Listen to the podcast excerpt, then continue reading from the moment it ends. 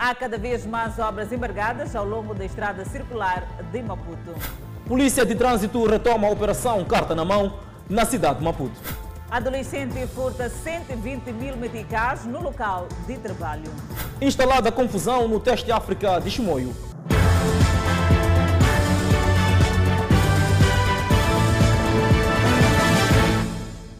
Boa noite, estamos em direto e seguramente em simultâneo com as redes sociais e a Rádio Miramar. O bairro do Jardim, cidade de Maputo, tornou-se nos últimos dias palco de malfeitores que vandalizam e roubam viaturas. Desta vez, câmeras de vigilância registaram a ousadia dos ladrões. Uma coleção de imagens de viaturas que têm algo em comum.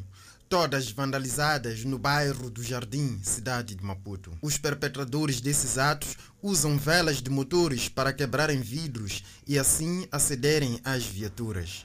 Este vídeo, captado pelas câmeras de vigilância, mostra a ousadia de um dos ladrões. No bairro do Jardim, nossa reportagem é recebida por um coro de lamentações.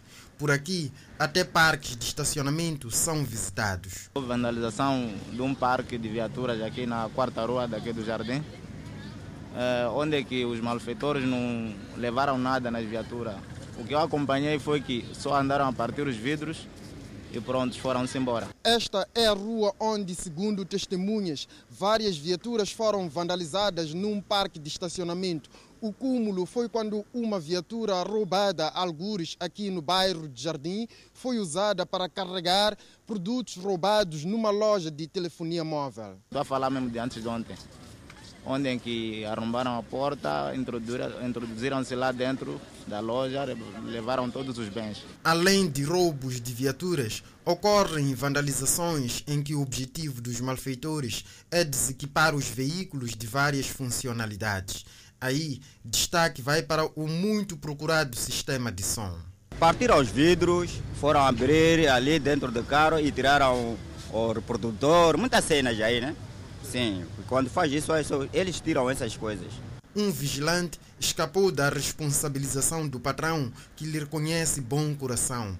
A viatura que estava sob sua guarda não escapou aos malfeitores. É, comigo mesmo aconteceu isso aí. A trabalhar, chegar alguém, partir vidro, meter mão, levar pasta, levar as coisas que estavam lá dentro. Só que o patrão que eu estava a trabalhar com ele, é boa coisa, é, bo é bom patrão não mandou pagar aquelas coisas. Viu de que de verdade foi roubado mesmo. Reforço do patrulhamento policial é o pedido dos moradores do bairro do Jardim.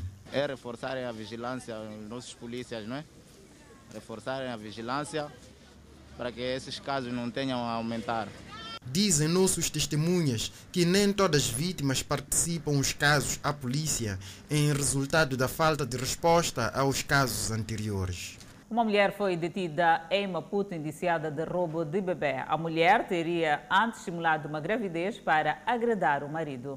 Roubo de um recém-nascido que chocou mulheres na Polana Canísua. O facto deu-se no final da tarde desta sexta-feira e o bebê viria a ser encontrado escondido numa pasta. Quando deu parto, inventou que ela estava o quê? Estava de barriga e é o mesmo mês que a amiga deu parto, ela queria dar parto. Antes de ontem, eh, ontem disse que ia para o hospital dar parto, mas as pessoas perceberam que ela não estava de barriga. Então, quando o, os da PIC começaram a investigar o caso, disseram que a moça que levou o bebê deu remédio à mãe do bebê para fazer banho. De repente, houve o roubo da criança. Factos que são confirmados pela indiciada, que se diz arrependida. Ela diz ter agido assim para salvar o lar em Bobol. Mas eh, depois era no momento que saiu para ir levar a areia. É no momento que saiu com a criança. Sim. E roubou a criança por quê? Eu estava grávida, depois fiz aborto e não disse ao meu marido. Desapontada, a mãe do bebê diz estar aliviada e conta o que aconteceu. Ela veio na minha casa, segundo ela estava grávida de capulanas.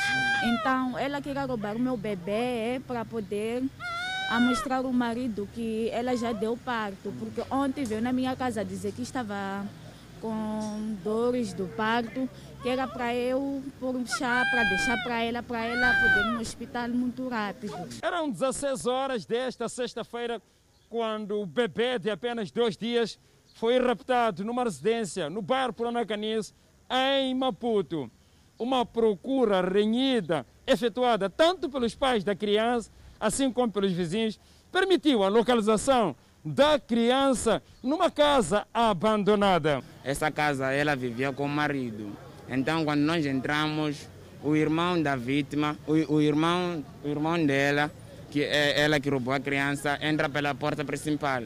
Eu fico na janela. Quando, o irmão, quando entra, ela salta da janela, pela janela.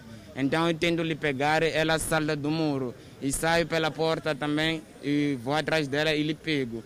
Quando lhe pego pela barriga, sinto que na barriga, porque tentei lhe pegar pelas costas, não consegui. Tentei lhe pegar pela caplana, sinto, caiu as roupas que ela trazia na barriga. Vizinhas condenam o ato. Eu me sinto mal, porque sendo mãe, é muito difícil desaparecer uma criança tanto assim. Por que, que ela não usou todos os meios para ela engravidar? A indiciada foi conduzida à 12ª Esquadra, onde aguarda procedimentos legais. É sem dúvida, uma situação demasiado complicada. Uma mulher está de más relações com a vizinha depois desta ter deitado um feto no poço desta outra. Entretanto, as duas estão em parte incerta. É no fundo do poço que terminou a vida. Helena Júlio ainda está chocada depois de ver o feto quase totalmente formado, com perfeitas afeições de bebê neste local. Ela terá sido alertada por crianças que brincavam nas proximidades do poço. Perde conforto ao contar o que viu. Acho que a criança foi atirada de frente, porque ela caiu de frente. Esta, vimos a parte de trás, a parte de frente não vimos. Sim. E o feto já estava bem formado, era quase um bebê? Sim, era um bebê porque já até tinha cabelo, era todo bebê completo. O poço resultou de contribuições dos moradores para fazer face à falta de água que ficou no passado e o poço secou. O poço estava no quintal da Maria Camila, que estava de viagem quando tomou conhecimento. Quando me informaram no próprio dia, eu disse: Olha, não estou disponível, mas que vocês como a população com, com quem eu vivo possam resolver e eu, como a dona, hei de vir tomar o conhecimento ou tomar o vir a vossa decisão. O estranho é que o feto continua no poço até o seu regresso, cinco dias depois. E disseram, olha, as coisas ainda continuam como estão, ainda, a criança ainda não foi tirada. Porque a polícia não aparece, lançaram solo para o fundo do poço para soterrar. Disseram que é melhor arranjar o quê? Areia taparmos aquele feito, porque já que outras crianças viram, vão chamar outras crianças para poder vir assistir o que está no poço. Os moradores dizem não terem dúvidas de que a dona da ação é a única jovem que estava de estado e acabou desaparecendo da zona depois de ser abordada. Espreitou no poço, fez uma oração, assimilou de quem está assustado. Depois foi parar aí, naquele arbusto. Disse: Estou muito assustada, estou muito chocada. A casa, no fundo, é indicada pelos moradores como sendo onde mora a mulher que perpetrou o acto. E o comportamento da jovem leva à perda de relações de boa vizinhança. Sabe o que ela fez?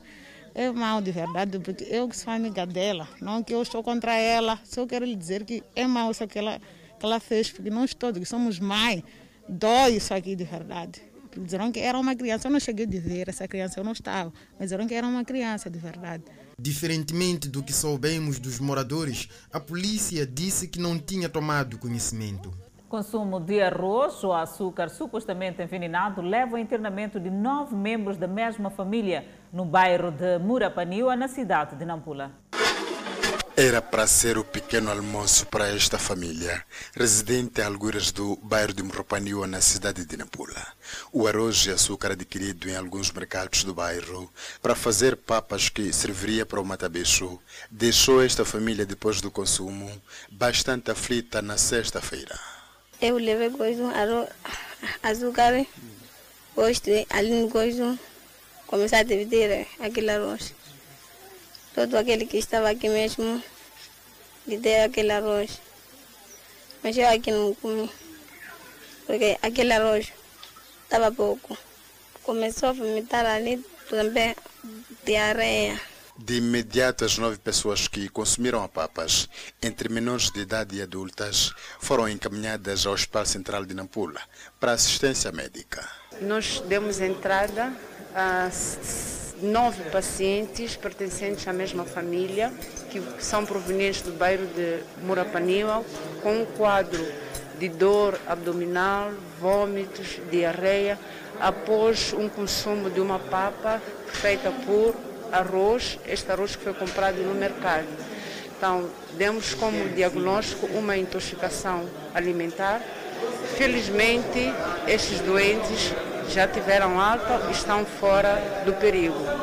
Destes doentes, seis foram crianças compreendidas dos 4 a 10 anos de idade e três adultos compreendidos de 28 a 35 anos de idade.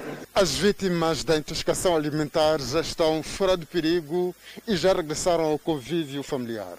Mas encontramos aqui comentários diferentes daquilo que apuramos junto do Hospital Central de Nampula. Essa doença que saiu aqui, o marido foi na resta, encontrou uma felejante que estava a vender açúcar. Ele comprou açúcar para aqui mesmo. Ele guardou ali dentro. À noite mandou a esposa para cozer água, ele fazia já à noite. Ele começou à noite, o marido vomitar com diarreia. Ele não descobriu nada. Embanheceu para outro dia. Te mandaram, a esposa vai lá comprar arroz, fazer babinhas. Estou com fome. Porque o fato acontece no meio de um final de semana prolongado, o Hospital Central de Nampula diz que não quer exageros no ato da condução por parte dos automobilistas para evitar sangue nas nossas rodovias e consumo excessivo de álcool. Já na capital do país, o mercado grossista do Zimpeto poderá ter novo horário de funcionamento. A proposta do Conselho Municipal da cidade de Maputo está a ser apreciada pela Assembleia Municipal para devida aprovação.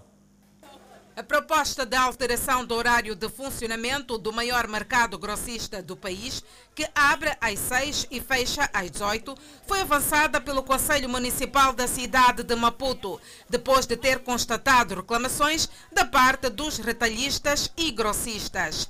A 30 de julho, os retalhistas desafiaram a polícia e tentaram desenvolver o comércio dentro do mercado do Zimpeto. Nós estamos aqui porque estamos a seguir movimento. Nós dependemos desses caminhonistas.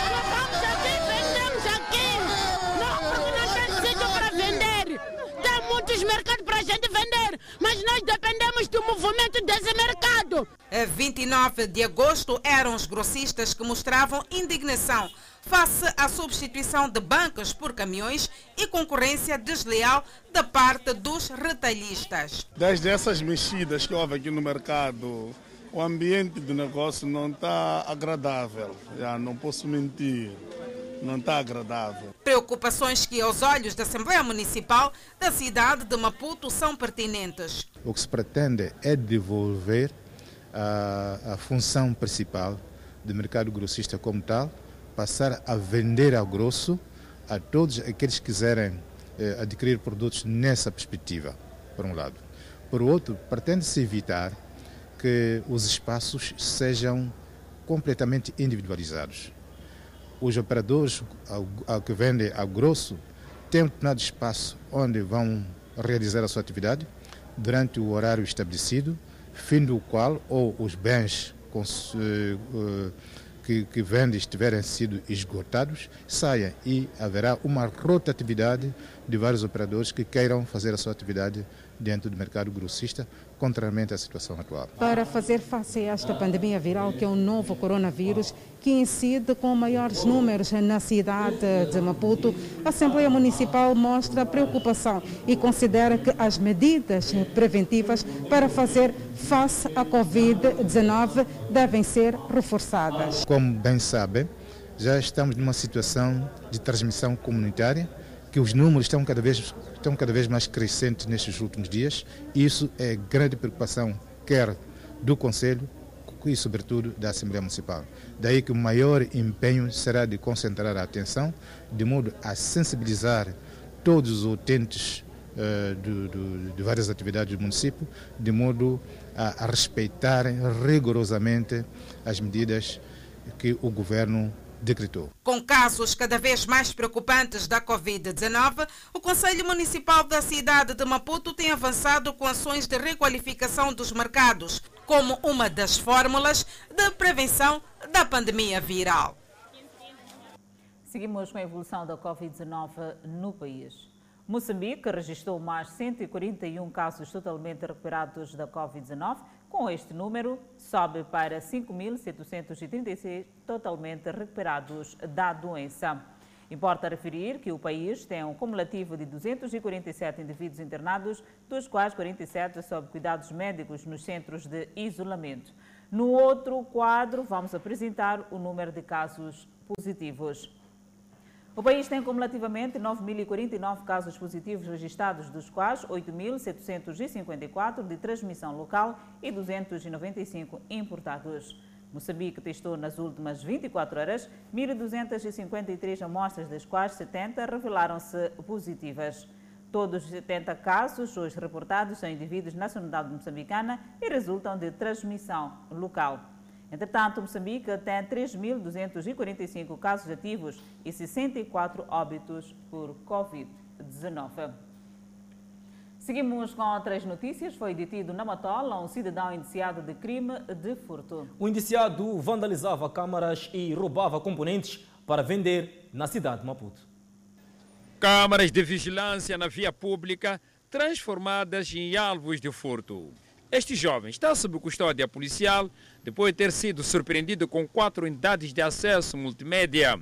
Estes dispositivos que guardam toda a informação captada pelas câmaras na via pública. São câmaras de vigilância espalhadas um pouco por todas as artérias da cidade da Amatola, câmaras que não poucas vezes foram usadas para o esclarecimento de crimes, sobretudo crimes de rapto. Quiseram os ladrões virar as atenções para o furto de componentes dessas câmaras em vários pontos do município da Amatola. Eu fui nas câmaras, abri a caixa que fica os discos, e pus na pasta. E conta como operava. Fiz uma lata com, com estacas, subi, abri e ali onde que fecharam, com alicate, depois e desconectei os discos. Ele diz ter pelo menos vandalizado câmaras em duas ocasiões na Matola e o mercado era Jardim dos Magermans. Hum, vendi uma, aquela que já está aberta, num jovem lá no, é, no Jardim dos Magermans. Na última operação do indiciado, que se diz ser pedreiro, acabou sendo surpreendido pela polícia. A detenção do mesmo foi graças à rápida intervenção da polícia e neste momento encontra-se detido na primeira esquadra da PRM ao nível da província de Maputo e aguarda procedimentos subsequentes. Porque a polícia suspeita envolvimento de mais pessoas, correm investigações que poderão conduzir a mais detenções. Agentes econômicos respiram de alívio no distrito de Moamba, província de Maputo, com a redução da onda de assaltos a estabelecimentos comerciais. Parece que a detenção de parte da quadrilha que no último mês de junho roubou mais de 550 mil meticais e uma viatura no distrito de Moamba, província de Maputo, trouxe sossego para os agentes econômicos. Não, aqui na Moamba a segurança está calma. Isso que está a acontecer isso é porque a situação de agora está um pouco normal, porque de momento aconteceu muitas coisas. Sim, mas de momento agora as coisas estão calmas. Vários destes agentes econômicos têm episódios bastante amargos da ação destes miliantes, mas parecem ser episódios que ficaram no passado. Senhor Moisés faz parte do grupo dos agentes econômicos que foi vítima de assaltos de forma recorrente e somou vários prejuízos. Ah, vem muito bandidagem aqui. Está a ver a minha loja como está? Ali entraram, ali entraram, ali entraram. Então acabei de, de montar câmara para ver se normal. Tenho cofre aqui, entravam, tirava cofre aqui, mas desde que montei câmara está melhor. Esta ferragem também não escapou à ação dos miliantes. Por isso, o proprietário redobrou a segurança do local. bandido é bandido, ladrão é ladrão. Exato. Tem todas as maneiras para poder entrar. E uma vez sofri um roubo no mercadinho, cortaram as chapas, cortaram as grades e entraram. Mas pronto, graças a Deus conseguimos neutralizar a pessoa que conseguiu roubar. E porque três dos integrantes da quadrilha, que perpetuava assaltos, continuam foragidos, ainda reina o medo. Porque as pessoas que estão a fazer isso aqui são pessoas daqui da Moamba, nativos daqui. Que então, qualquer hora que nós vimos uma pessoa estranha, ou mesmo daqui, temos medo. Ao sair aqui com carro, ou mesmo sair com bicicleta, temos medo que pode vir me perseguir, pensando que tenho dinheiro, mas não tenho nada. O reforço da patrulha por parte da polícia e a instalação de estabelecimentos bancários por perto terão contribuído para a redução dos assaltos. Uh, pronto, agora temos aqui os bancos, uh, estamos mais seguros, né? Acho que não há nenhum problema. Do último assalto mediático, nem o valor nem a viatura foram recuperados, sendo que a polícia se desdobra para encontrar outros participantes do último roubo ocorrido naquele ponto do país. O adolescente de 17 anos de idade e empregado de um estabelecimento comercial sediado em Marroquém foi detido depois de furtar dinheiro do seu patrão. Foram 43 dias como empregado, tempo suficiente para estudar o terreno e desviar valores monetários. O adolescente diz que o patrão teria deixado no caixa da loja valor de vendas de dois dias fato que atiçou a sua cobiça pelas notas que trazem alegria. Eu trabalhava lá. Nesse dia foi num domingo que não depositaram dinheiro de sábado e domingo. Pois nesse dia o outro estava de folga. Eu que trabalhava. Quando chegou a hora de ir para casa, cadeados de dentro não tranquei. Sérgio Citói traz mais detalhes. O adolescente de 17 anos só trabalhou nesta mercearia aqui na vila de Maracuena apenas um mês e meio. Ele, durante este período, foi sondando e só percebendo onde ficava o dinheiro e como o estabelecimento era trancado. No domingo antepassado, ele decidiu não trancar os cadeados de lá de dentro trancou apenas aqui e sabia que havia fragilidade. Ele arrombou esta rede, entrou aqui dentro e, junto à caixa, foi carregar 120 mil meticais na companhia de dois amigos seus. É um sítio onde soldaram, outras partes não, não soldaram bem. Só cheguei, carreguei, entrei, carreguei a porta, entrei quase, éramos, éramos três, sim lhe dizer isso. Éramos três.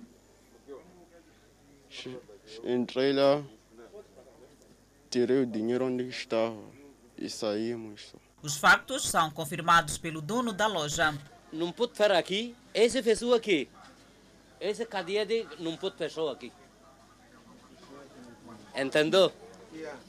Aqui outro dentro não pode fechar aqui. O indiciado diz que o roubo do dinheiro trouxe-lhe perturbações. Contei esse todo dinheiro, juntei com aqueles 28, deu 58. Pois guardei o dinheiro.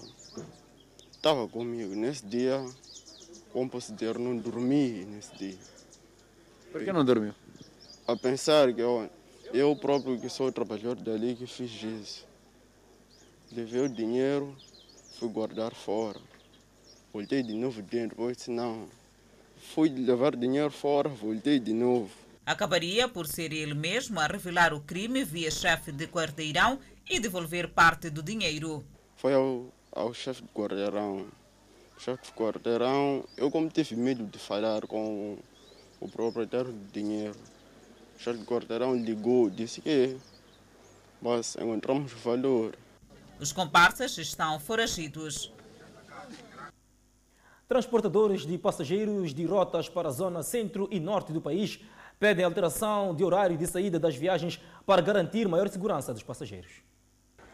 O país vive atualmente um clima de instabilidade na zona centro do país. Face aos ataques que se têm vindo a registrar, acentua-se o medo de atravessar alguns pontos. No terminal rodoviário interprovincial da Junta, os transportadores de rotas do centro e norte do país, que atualmente têm saído do terminal rumo ao seu destino às 5 da manhã, pedem alteração do horário pelo menos para as 4 da manhã, pois, segundo eles, esta alteração garantirá mais segurança. Seria melhor se mudasse o horário da partida, pelo menos daqui. Sair a que horas seria o ideal? quatro, quatro e meia. Pelo menos uma hora de tempo seria mesmo. Porque temos que parar na machixa, almoçar, depois para correr contra o relógio já não, não dá. Chegamos naquela zona de perigo, às vezes quando os militares estão a sair dos postos, já não estão lá. Os transportadores afirmam que atualmente têm vindo a pernoitar no meio do caminho, após perder a coluna que os permite chegar ao seu destino. Tal demora os faz, acima de tudo, perder passageiros para transportes mais rápidos. Pelo menos esse tempo, conforme já 5 horas já amanhece, pelo menos 4 horas vale a pena. Há autocarros que saem, 4 horas, aqueles ganham tempo. Nós estamos perder, estamos correr risco de dormir no caminho, mosquito, é grande sofrimento. A situação já foi reportada à Associação dos Transportadores, que diz agora estar a trabalhar com vista a garantir que os motoristas sigam as suas atividades em clima de segurança. Sim, sim. Além disso, eles levam muito tempo. Levam dois dias daqui para Beira, eles levavam um dia. Sou obrigado a fazer, às vezes, quando sai tarde, eu sou obrigado a fazer dois dias daqui para Beira, para Chimoio dá um bocadinho complicado. A FEMATRO afirma que está em discussões com o governo com vista à mudança de horário de partida dos autocarros, pelo menos no verão. Mas devido à, à situação da, da, da, das nossas vias e do, e do próprio os acidentes têm, têm acontecido, o governo limitou nos horários das 5 às 21 horas. Neste momento, estamos a negociar com, com o governo, no sentido de, no verão, que passasse para as 4 horas. E, e no inverno, permanecesse às 5 horas. Para além de todas as questões, os transportadores afirmam que têm somado prejuízos, pois os passageiros já têm receio de viajar pelo país. Acompanhe no próximo bloco o casal de ladrões perseguidos e espancados na Matola. E moradores do bairro Motala, em Nampula, acordaram agitados na manhã deste sábado. Saibam porquê, já seguiram o intervalo. De volta ao Fala Moçambique, um casal de namorados escapou à morte na Matola acusados pelos moradores de Matiamel de assalto a um estabelecimento comercial. Na sequência, Adelaide foi também espancada, a cunhada do suposto ladrão. Perseguidos e espancados. A história deste casal, que pode ser de troca de sorrisos e buquês de rosa, resume-se a dor e vergonha. No grupo está também a cunhada deste suspeito. O trio teria constituído quadrilha para alisar vários comerciantes na Matola. A última ação deu-se no bairro de Matlemé. Saí com, com, a minha, com a minha mulher e a minha cunhada, saímos, íamos para o Paraca e íamos beber. Estávamos a beber à tarde, de repente surgiu essa ideia, e quando acabamos de beber, de, tipo, tínhamos que arranjar outra bebida, de qualquer jeito, sei lá. De repente saímos, fomos naquela baraca, enquanto estávamos, estávamos grossos. A cunhada diz ter apenas servido de controladora. Meu cunhado disse assim, era para a gente ficar aí na rua, a gente a controlar pessoas. Era do outro lado, do outro lado, a controlar pessoas. O trio, na madrugada da última sexta-feira, arrombou uma baraca no bairro de Matlamel e furtou bebidas. Surpreendidos, os indiciados foram espancados sem dó nem piedade e só escaparam da morte devido à pronta intervenção da polícia de Tsalala. Muito embora Valério e companheiras tinham tentado minimizar o crime, culpando a bebida, a polícia diz que a quadrilha esvaziou o estabelecimento. Aquela baraca estava fechada. Nós chegamos ali, tiramos, tiramos conseguimos tirar garrafas de bebida, começamos ali a beber. Afinal de contas, os donos estão a chegar. Esses instrumentos aqui serviam como ser um instrumento. Nós servíamos para abrir o local. A prisão dos indiciados já foi legalizada. Enquanto isso, moradores do bairro de Moatala, na cidade de Nampula, acordaram agitados na manhã deste sábado depois de terem encontrado um feto entre troncos. É um caso arrepiante que só foi descoberto por crianças que circulavam neste ponto às primeiras horas deste sábado. Afinal, entre estes troncos estava um feito há dois dias. Viu-se ontem, só que muitos não tiveram, não prestaram muita atenção. Então lá para seis uma menina viu, começou a sentir um cheiro. Depois foram abrir e encontraram um feto.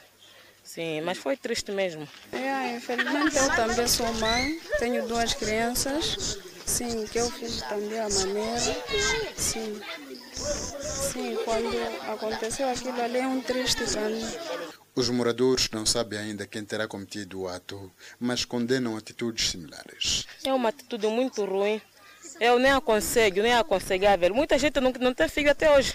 Precisa mesmo ter um filho, mas epa, é um espírito que eu também nem sei onde é que sai. Nunca fui mãe. Espero um dia ser, mas daquela maneira, aquilo não se faz. Os moradores deste bairro pedem que as autoridades trabalhem para não só identificar, mas também responsabilizar a autora deste ato macabro que aconteceu nesta zona. Num passado recente, um outro feto foi encontrado numa lixeira, a alguras da zona militar, na cidade de Nampula.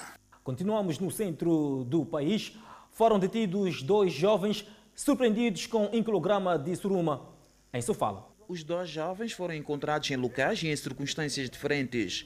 A coincidência em que a referida droga encontrada na posse destes dois jovens provém da província de Inhambane. Foi aqui na zona do Vaz onde um dos indiciados foi encontrado pela Polícia da República de Moçambique a receber a droga, enquanto o outro foi encontrado precisamente numa das paragens dos transportes de passageiros na zona do Esturro. Me parece que eh, todos eles têm recebido encomenda proveniente de outra província, neste caso em concreto, Inhambane, e que nós, como, como investigação criminal, como autoridade que vela pela, pelo combate ao crime, eh, não iremos permitir com que uh, as outras províncias proliferem a nossa cidade com substâncias dessa natureza. É, é, é, é, na senda disso que estamos a trabalhar aficadamente para a, acabar com este tipo de atos. Embora os dois assumem serem consumidores da referida droga, quando questionados têm opiniões diferentes. Um disse que foi à paragem receber a encomenda e não sabia de que se tratava de cannabis sativa. E o outro diz que o faz por recomendação médica. Ia receber uma encomenda na transportadora, que por acaso nem isso que eu esperava. Uh, e chegando lá, acabei me deparando com isso. Para quem é essa encomenda? A encomenda era o que, que você ia receber? Não importa que está. Mas quem trazia a encomenda para si? Ninguém trazia, uma transportadora. Transportador? Quem pôs na transportadora? Não sei. Me mandou parar e esperou o outro que estava atrás. Eu não sabia que era polícia. Daí me procuraram, procuraram saber de mim o que você tem na tua bolsa. Eu tirei um maço de cigarro, que rejeitei, mas esse cigarro aqui é um charo. Esse é um charo, chama-se Tindora. É uma suruma que nem isso aí, mas aqui já está preparado para fumar. Preparou para mim consumir. Você fuma? Sim, eu fumo. Há quanto tempo fuma suruma? Eu comecei a fumar suruma há muito tempo. Já tive problema de dores de cabeça e até quase parar no hospital na psiquiatria por causa de suruma. E tenho documento que diz que eu sofri com essa suruma. Quando eu já fumava há muito tempo, fumava su, suruma, aquele mafefa, né? Suruma mesmo esse aqui de Moçambique, que também aqui em Moçambique temos. Esse não é de Moçambique. Os dois indivíduos já fizeram-se presente ao juiz de instrução para a legalização da sua prisão. Vários automobilistas recolheram as celas na tarde deste sábado, surpreendidos pela Polícia de Trânsito, que levou a cabo mais uma operação carta na mão. Esquecimento e cartas confiscadas pela polícia eram as desculpas mais ouvidas pelos condutores em situação irregular. E a operação voltou. É denominada Operação Carta na Mão. Um trabalho coordenado entre a Polícia de Trânsito e o Inater, que depois de uma longa pausa devido ao estado de emergência, regressa às estradas. Condutores em situação irregular foram encontrados. O senhor dizer que perdeu o documento? Sim, sim.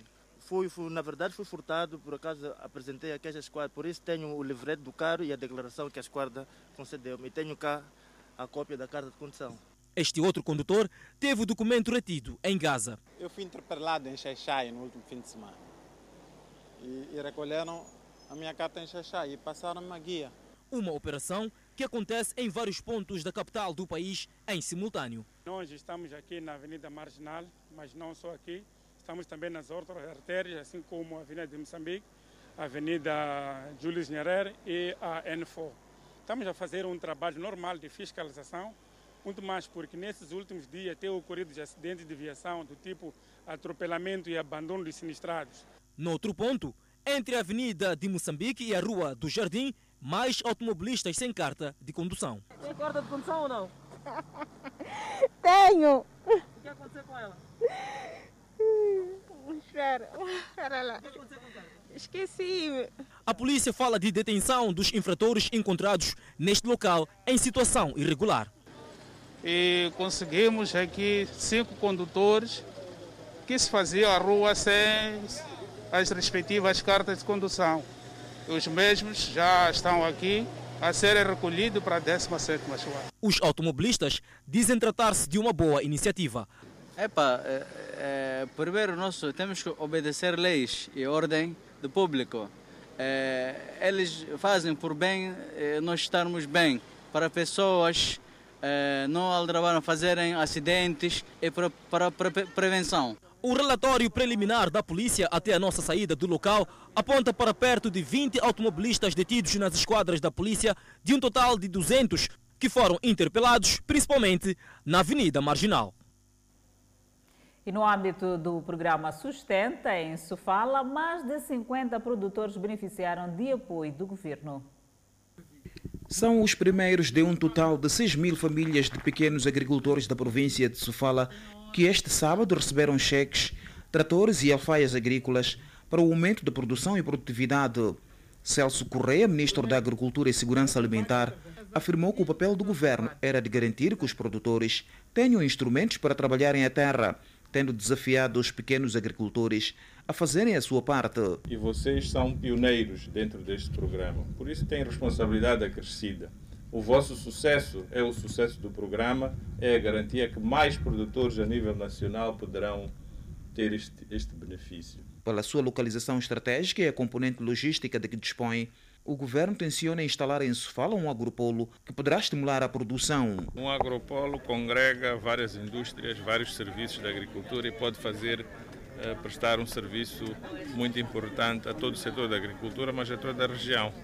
O governo está a médio prazo a projetar um agropolo para a província de Sofala, mas irá definitivamente suportar esta nossa, nossa, nossa, nossa ambição, os níveis de produção, não só de Sofala. Os produtores que receberam tratores, suas alfaias e também cheques de valores monetários enaltece a iniciativa do governo em criar o programa Sustenta e dizem que o mesmo vem galvanizar o setor produtivo. A minha produção há de significar muita coisa. Vou, vou evoluir é, a minha agricultura. Este programa é um programa extremamente importante do ponto de vista de alavancar a agricultura e, fundamentalmente, para tirar da linha de pobreza o agricultor.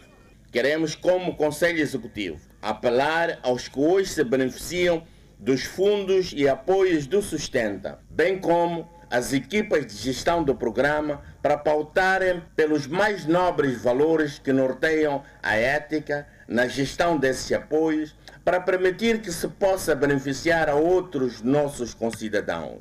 Na mesma cerimónia, extensionistas de todos os distritos da província de Sofala receberam motorizadas para o apoio às famílias camponesas na produção de comida. Para a referida campanha Sustenta, em Sofala será investido numa primeira fase mais de um bilhão de meticais. As autoridades de Inhambane desdobram-se na busca de investidores para assegurar obras de construção de vias de acesso naquela província. Daniel Chapo, governador de Inhambane, disse que ações estão em curso para o melhoramento da estrada que liga Mapinhane e o distrito de Mabote. Com uma rede viária de mais de 4.600 km de estradas classificadas, apenas 2.091 km têm uma transitabilidade boa em quase todo o ano.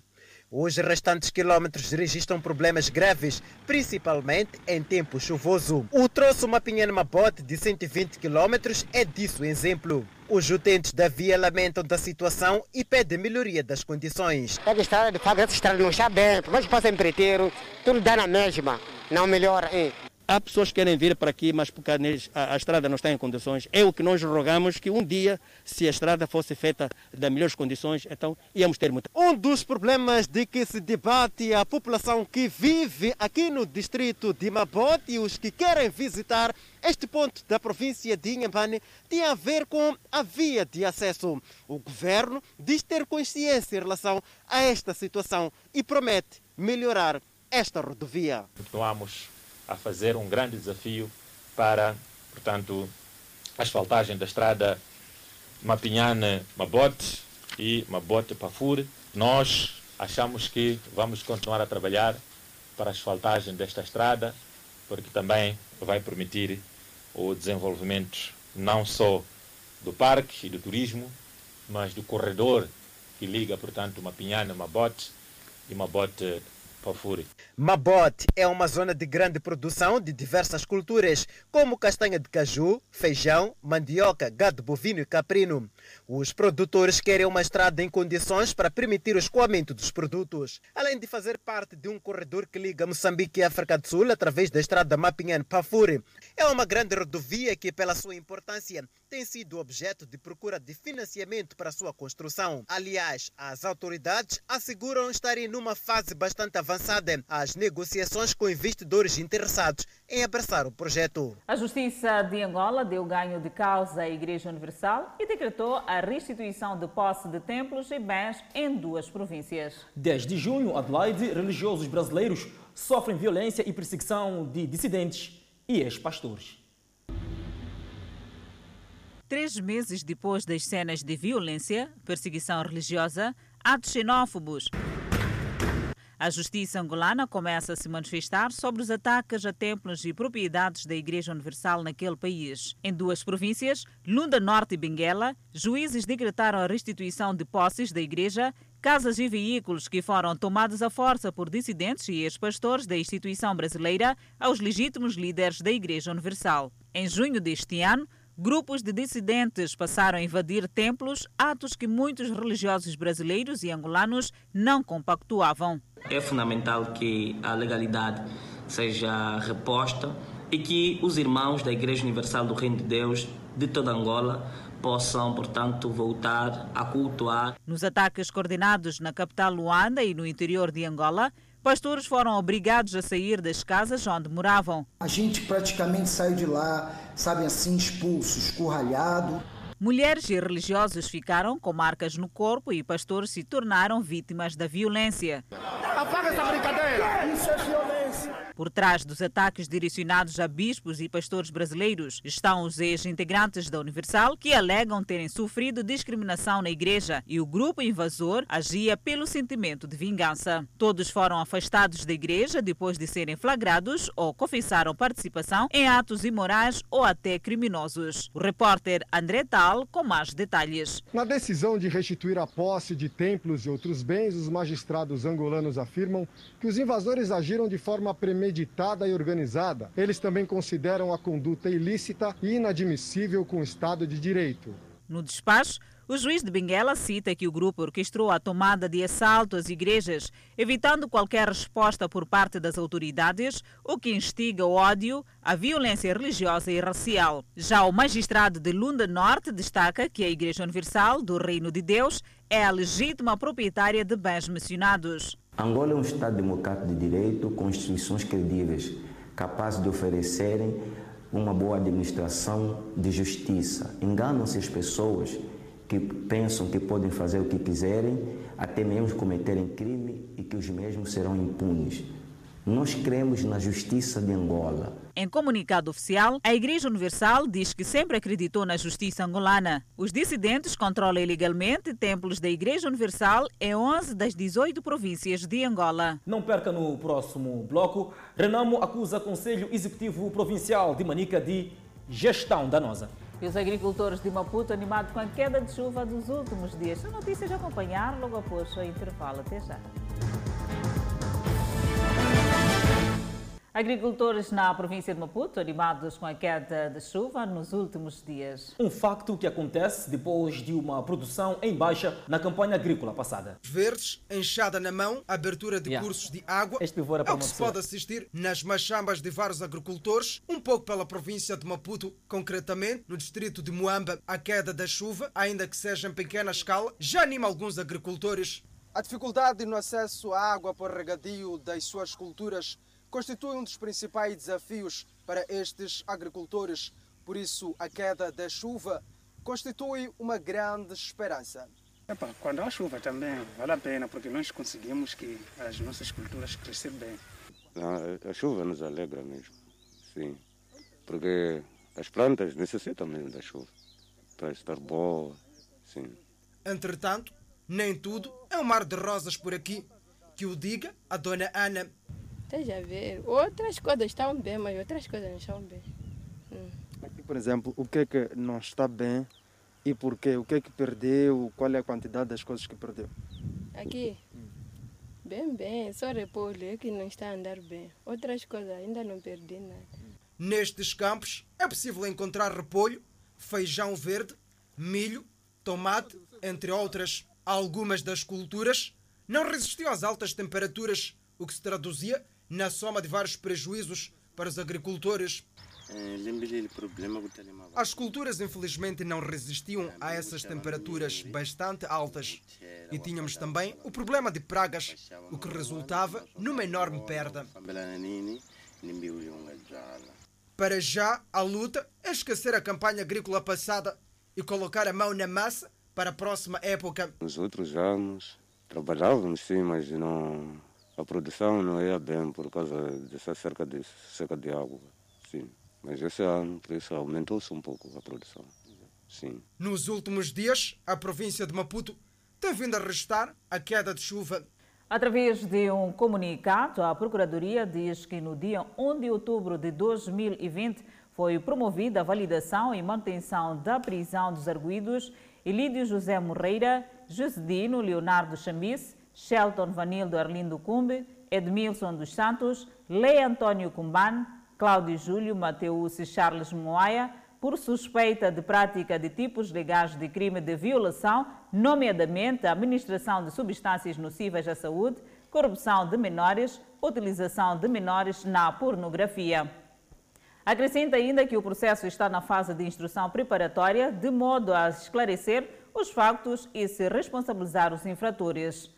Esta confirmação surge um dia depois de o Centro de Integridade Pública denunciar uma alegada tentativa de obstrução do processo através dos parentes dos suspeitos, pessoas com ligações ao sistema de administração da Justiça.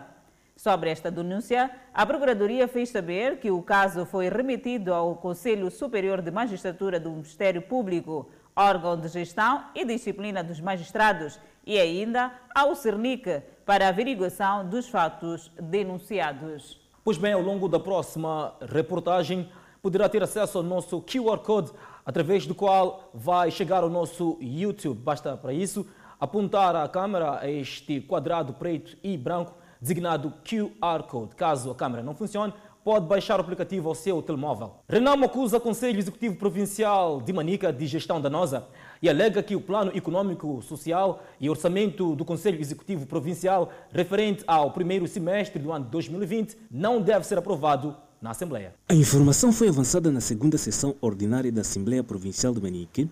Os membros da Renamo não pouparam críticas ao Conselho Executivo Provincial ao considerar que nada está a fazer com vista a estancar a problemática de abandono de obras por parte dos empreiteiros desonestos. Em relação à proposta do Plano Econômico e Social e Orçamento do Conselho Executivo Provincial de Manica para o ano 2001, a bancada da Renamo votou contra, porque a presente proposta não vai de acordo com os anseios da população e porque não resolve as suas necessidades. O custo de algumas atividades, quer de pequena ou grande dimensão, possui o mesmo valor. Temos como, por exemplo, atividades 245 e 246. Como se pode ver, uma estrada de 15 km não pode custar o mesmo valor de uma estrada de 91 km. Isto demonstra quanto a corrupção existe naqueles que dizem que lutam contra aquele mal. A Frelimo votou a favor do Plano Econômico Social e o orçamento do Conselho Executivo Provincial. Nós, bancada da Frelimo, votamos a favor do balanço do Plano Econômico Social e o orçamento do Conselho Executivo Provincial referente ao primeiro semestre do ano 2020, instrumento apresentado e apreciado nesta segunda sessão ordinária da Assembleia Provincial por seguintes razões. De um modo geral, o documento foi elaborado obedecendo os instrumentos de planificação, as leis vigentes e imbuído de objetivos relativos à provisão de serviços básicos à população da província de Manica. A governadora de Manica, que falou em nome do Conselho Executivo Provincial, assegurou que não existem atos de corrupção em relação às ações do Executivo. Pode ser o mesmo valor, sim, porque nos 15, eh, nos 15 quilômetros pode ser que a estrada é totalmente manute, feita a manutenção e pode ter também aquedutos e pontecas. E pode coincidir aos 91 quilômetros por ser uma estrada que pode ser feita a sua manutenção localizada. E objeto deste trabalho pode ser o mesmo valor. Não é corrupção, caros colegas, quando dizem que os 15 quilômetros, 91 quilômetros não podem ter o mesmo valor. Podem sim, dependendo da, do objeto da contratação de, da manutenção da estrada. A Assembleia Provincial de Manica é constituída por 82 membros, dos quais 62 do Partido Frelimo e os restantes 14 da Renamo. A primeira-dama da República, Isaura Ferrão Nhus, completou a 2 de outubro mais um ano de vida. Isaura Nhus, esposa do presidente da República, Filipe Nhus, é mãe de quatro filhos e é formada em gestão de recursos humanos. Profissionalmente, Isaura Ferrão Nhus teve o seu primeiro emprego na educação e posteriormente nos caminhos de ferro de Moçambique. De seguida, trabalhou no Instituto Nacional de Gestão de Calamidades na província de Maputo.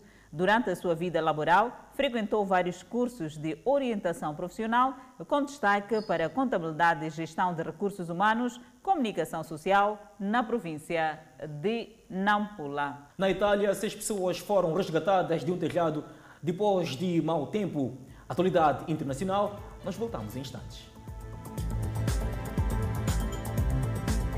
E seguimos agora com a atualidade internacional. Em destaque, antes do intervalo, seis pessoas foram resgatadas de um telhado no sábado, quando uma pesada frente de mau tempo atingiu algumas regiões do norte da Itália. Um grupo de pessoas foi resgatado na madrugada em Vercel por um helicóptero da Brigada de Incêndio local, depois que o rio Cécia inundou a área onde seu trailer estava estacionado. Um túnel perto do Cuneio foi fechado devido ao deslizamento de terra em Ventimiglia, enquanto as equipas de resgate e bombeiros continuam em busca de pessoas que se temiam desaparecidas devido a severas inundações em Cuneio e em Valaro, perto de Vercel. A vizinha França registrou o desaparecimento de oito pessoas após fortes enchentes no sul do país, depois que uma tempestade passou pelo sudeste do país, causando fortes enchentes em torno da cidade de Nice, disseram as autoridades este sábado. E a França tem também sido atingida por fortes chuvas desde que a tempestade Alex atingiu o continente na tarde de quinta-feira.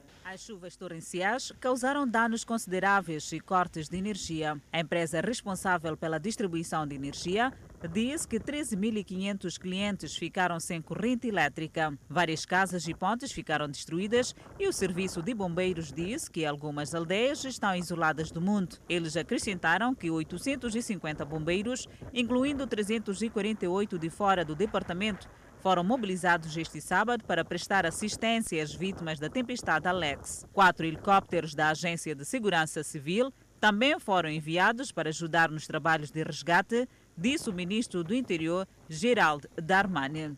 Dois bombeiros entre 10 pessoas desaparecidas. Matthew France disse em comunicado que, embora as chuvas tenham diminuído nos Alpes Marítimos, o aumento do nível da água em vários cursos de água não monitorados ainda justificavam um alerta AMBER. Enquanto o Departamento de Alpes Marítimos está sob vigilância vermelha para chuva e inundações e laranja para tempestades, inundações e ondas de submersão em Antibes.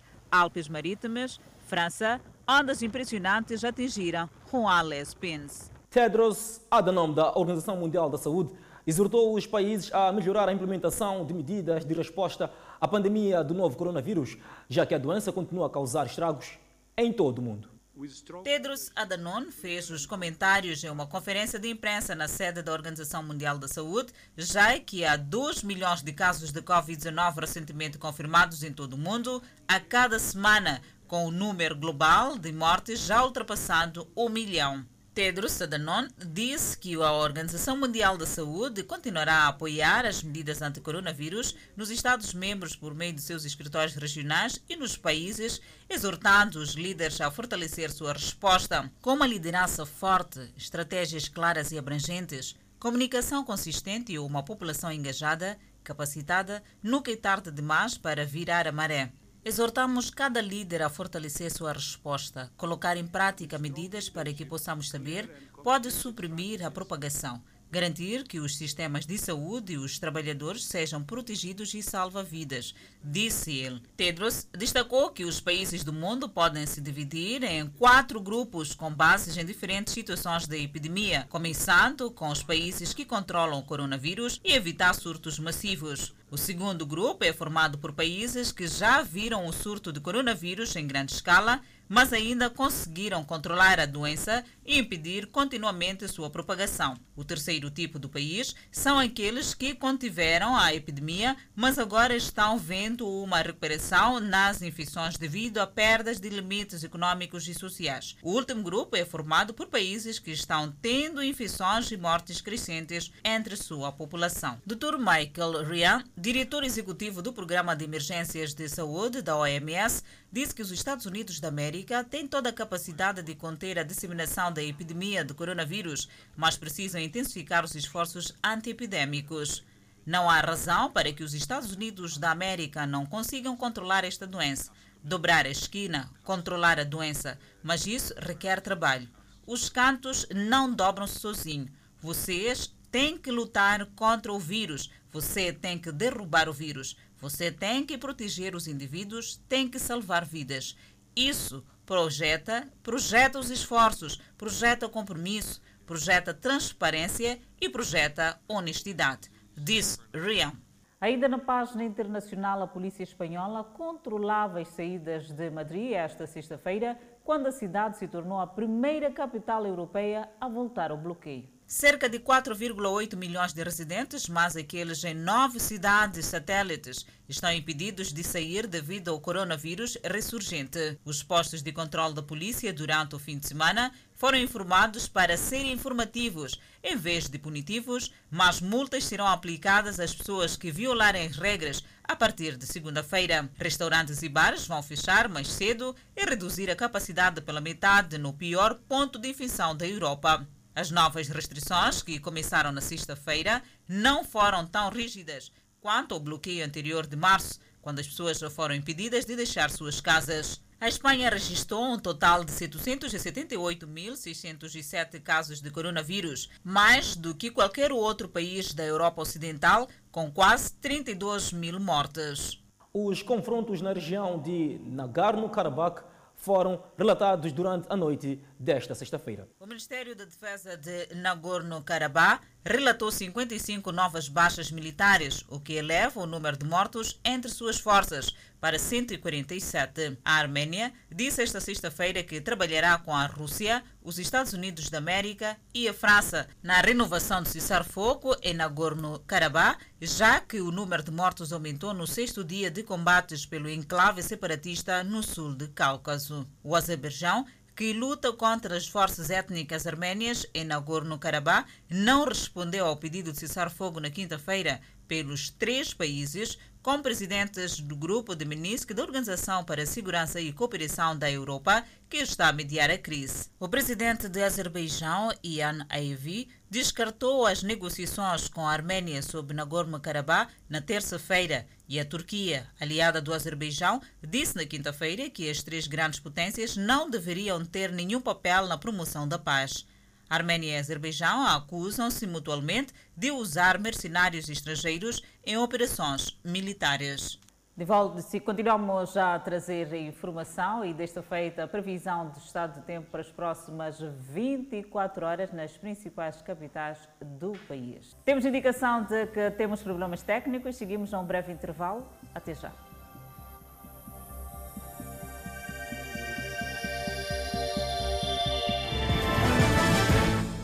Volta ao Fala Moçambique, no contacto direto desta semana, vamos conhecer a história de famílias que correm atrás da justiça.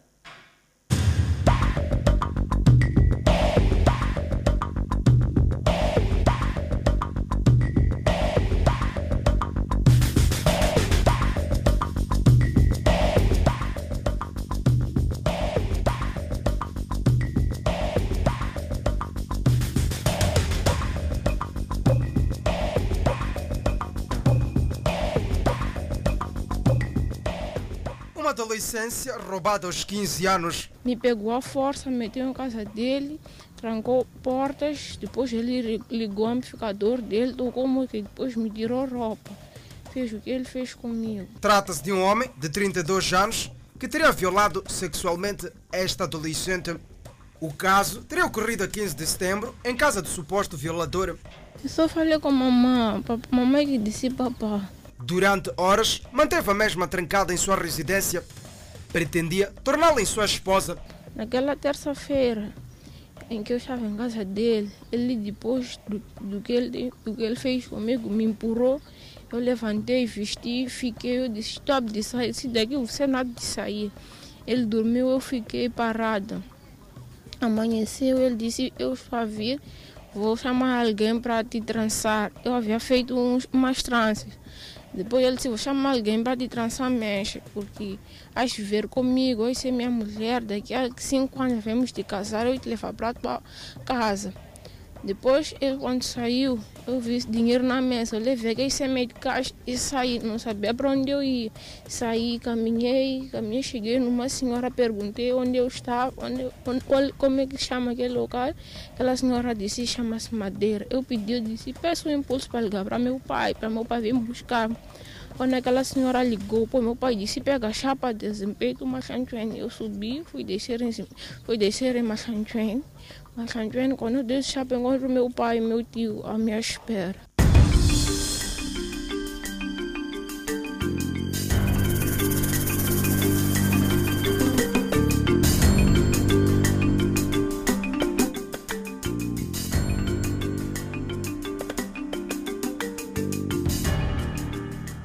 Neste ambiente hospitalar que encontramos-las. Trata-se do Hospital Provincial da Matola. 15 dias depois, mãe, filha e tia estiveram neste local para mais um encontro com o médico. Devem fazer o segundo teste para confirmar se realmente houve coito. Dessa vez viemos fazer teste por na esquadra. Disseram que o primeiro teste que fizemos foi negativo, então querem provas, por isso viemos fazer de novo. Mas o primeiro teste feito revelou-se positivo e não negativo. Mas o primeiro teste realmente foi negativo. Quando tu vieste para aqui, o que é que aconteceu? Não, não foi. Foi teste positivo. Disseram que ele me violou de verdade. Moçambique celebra amanhã 28 anos do Acordo Geral de Paz assinado em Roma por Joaquim Chissano, então presidente da República, e Afonso Lhacama, antigo presidente da Renam. A assinatura do Acordo Geral de Paz marcava o fim de 16 anos de guerra civil e parecia ser a base para o calar definitivo das armas. Todavia, desde então, o país assistiu mais dois acordos de paz, o último dos quais assinado no ano passado. No ano passado, diversas manifestações políticas, desportivas e culturais tiveram lugar em todo o país, mas este ano, devido à pandemia, as comemorações serão feitas em estrita observância das regras de prevenção da Covid-19. As cerimônias centrais do Dia da Paz serão dirigidas em Maputo pelo Presidente da República, Felipe Jacinto Nunes. E desta maneira colocamos ponto final ao Fala Moçambique. Obrigada pela atenção dispensada. Pois é, encontro marcado nas redes sociais. Nós voltamos na segunda-feira.